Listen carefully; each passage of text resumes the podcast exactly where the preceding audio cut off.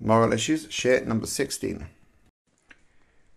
If you missed yesterday's share, go back and have a listen because we're continuing the thought this morning. Right, after Kayaful thought, those four cases we looked at yesterday, should be obvious the difference between taking a pencil and taking a hundred pounds, or whatever it might have been, is that we assume, or that we know, that had the child asked permission to use or take the pencil, the father would have said yes.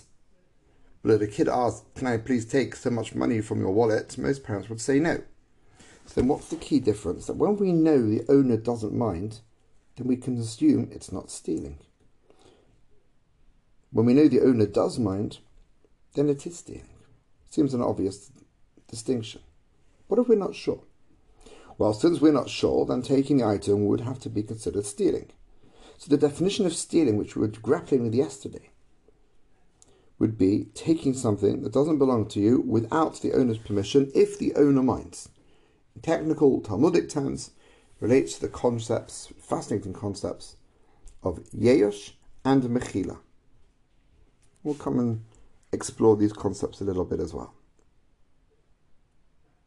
In the first case, when the teenage girl realized in the car park that she had not, that she'd been given too much change, was walking away at that point stealing, it could be argued that the teenager did nothing wrong, didn't ask for the money, and if someone else gave it to her, then it can't be stealing.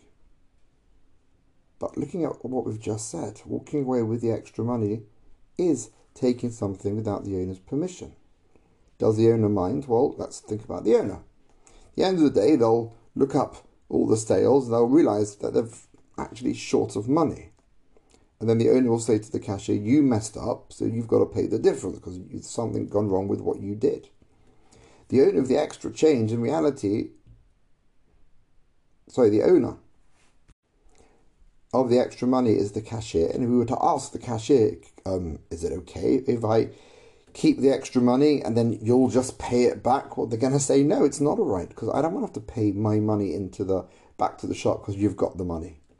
So by our definition, walking away would be considered stealing because you're taking something doesn't belong to you without the owner's permission. And the owner in this case, the cashier who would have to pay back the money, would in fact mind. What about case number two? Now, we said yesterday that this case isn't realistic today because times have changed and we all have phones. But back in the day, people made reverse charge calls, stealing from the phone company. So here, there's no actual money being taken, only using the services of a phone company. But it can still be applied. When you made a reverse charge call, it still cost the company money. And it doesn't matter how much you've stolen, it's still take, if you've taken something that doesn't belong to you, you're still taking. If that family were to ask the owners of the phone company, if they mind that people would make illegal phone calls, of course they would mind. You're costing us money, we're not getting any money for it, it's, it's wrong. Though the basic definition is also stealing. So the key concept, concept is simple. If the company minds, it's a problem. The third case, which we looked at yesterday. Unexplic inexplicably, inexplicably, money falls out of a machine and you just happen to be there to take it at the end of using the machine. Buying a drink, making a phone call, and change comes flying out of, of, a, of a machine. So who's the owner of that extra money? Obviously the company that owns the machine. If the finder of the money were to ask someone in charge if the company minds if he keeps it, probably the company would say, yeah, we do mind, it doesn't belong to you. Some can claim the person in charge will say to keep it. It might be true. But how many times would they want people to keep it? If their machines were faulty, they wouldn't want everybody to keep the money. They would still, it would still be stealing because they would want their money back.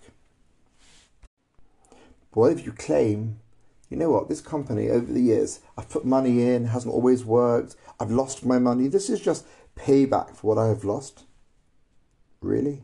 Does that make sense? But that's nonsense, because unless we're going to phone the company and say your, your company took fifty p, one pound from me, then what we're saying really is, I'm okay, let it go, let it go. And we don't have the right to claim at some later point, well, I really do deserve this money because I've lost it over the years. What about case number four? Come back tomorrow. We'll finish this thought. Have a very good day.